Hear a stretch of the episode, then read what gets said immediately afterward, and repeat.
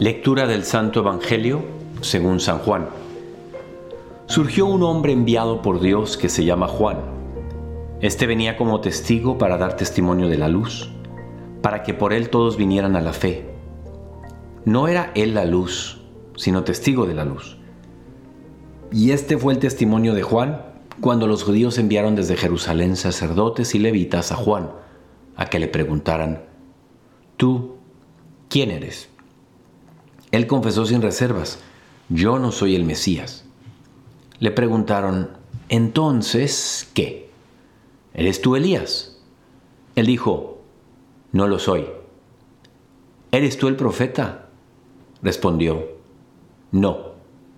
Y le dijeron: ¿quién eres? Para que podamos dar una respuesta a los que nos han enviado.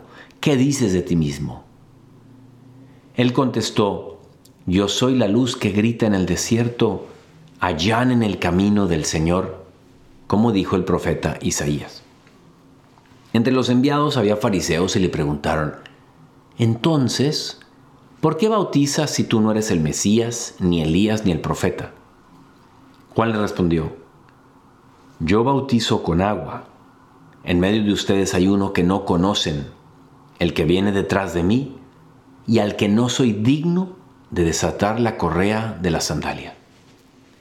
Esto pasaba en Betania, en la, otra, en la otra orilla del Jordán, donde estaba Juan bautizando.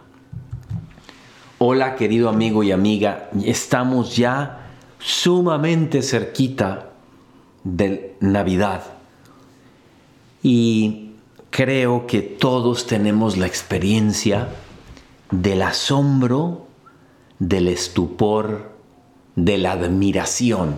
Mira, yo por ejemplo me acuerdo de dos vivencias mías. Una, cuando en el verano de mil novecientos noventa y siete, yo no era sacerdote todavía, era un chaval ahí en el mundo, con un amigo mío decidimos andar por Europa, ir a Europa.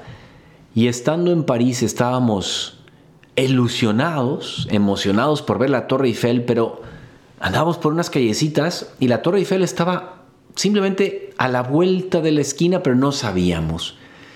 Y entonces caminábamos un poco como perdidos, como sin saber por qué lado nos va a salir la Torre Eiffel. Y de pronto no se me olvida nunca cómo damos dos pasos, miramos a la izquierda y los dos dijimos: ¡wow! Nos quedamos mirando y dijimos: no sé ni qué pensar sobre esto. Era una belleza sobrecogedora, admirable, como que te quedas sin habla, diciendo: aquí estoy, la famosa Torre Eiffel. Claro, el que ya ha ido muchas veces, pues ya igual y la sigue viendo bella, pero no le impresiona tanto. Bueno, para el joven ahí, nosotros teníamos, yo tenía veinticuatro, y era realmente de un estupor, de un asombro. También debo decirlo que recuerdo en una ocasión cuando yo salí una noche con una mujer que me parecía hermosísima. Recuerden, ¿eh? Yo no era padre, pero además ella era más grande que yo. Y recuerdo que en esa salida fuimos a un como especie de bar, restaurante, y había mucha gente conocida. Me acuerdo muy bien cómo yo me sentía completamente, pero en el buen sentido, desaparecido, como totalmente volcado hacia esta gran compañía, esta gran persona que tienes enfrente, porque tenía una gran personalidad y era una gran conversadora. Y yo me sentía desaparecido, pero no como quien es humillado, como quien no cuenta, sino quien está como vaciado en la persona que tiene enfrente porque le parece una estupenda persona, una personalidad exquisita. Bueno, pues miren cómo yo no creo que haya una mejor actitud para recibir al niño Dios ya pronto que la que nos está proponiendo la iglesia a través de esto, este pasaje, este evangelio, donde Juan el Bautista, que semejante hombronón que era en aquel tiempo, de quien Jesús dijo que no había hombre nacido de mujer más grande que él, y sin embargo, ya lo escuchaste tú ahora. Él se está identificando como el desaparecido. Estaba anonadado por la presencia de Jesús. Le preguntan quién eres y él no dice quién es, dice quién no es. Yo no soy el Mesías. Y luego le preguntan, ¿eres tú Elías? No lo soy.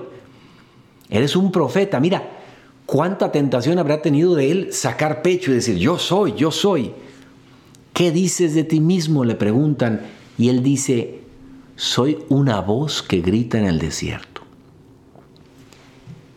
Querido amigo y amiga, yo no soy digno. Tú no eres digna, tú no eres digno de tener semejante inquilino en nuestra casa. Nuestra casa la tierra o nuestra casa nuestro corazón cuando recibimos a Jesucristo o cuando queremos recibirlo. Cuando estás ante alguien así te desapareces, repito, pero no por estar, des, por estar ninguneado, porque no valgas, sino porque es tal la luz que sale de esa persona de enfrente que no queda otra cosa sino adorarla, alabarla, tener devoción por ella, y eso es a lo que nos está invitando la iglesia. Las pala- la palabra de Dios aquí en ¿Qué haría Jesús? Nos está diciendo, prepárate pidiéndole a Dios descubrir quién es verdaderamente Él, Jesús. Conquista todos mis sentidos, conquista mi corazón, conquista todos mis deseos para que yo no ande buscando ya cosas fuera de ti. Quiero, como el Bautista, decir, yo no soy digno ni de desatar la correa de las sandalias. ¿Por qué? Porque estoy anonadado, porque estoy ante el gran ser que es pura luz, puro amor, pura fuerza, pura bondad. Y ese es el Mesías que viene a estar en mi corazón, a darme un camino de salida, a iluminarme para también que yo me prepare para un nuevo año en donde quiero seguramente que sea mejor.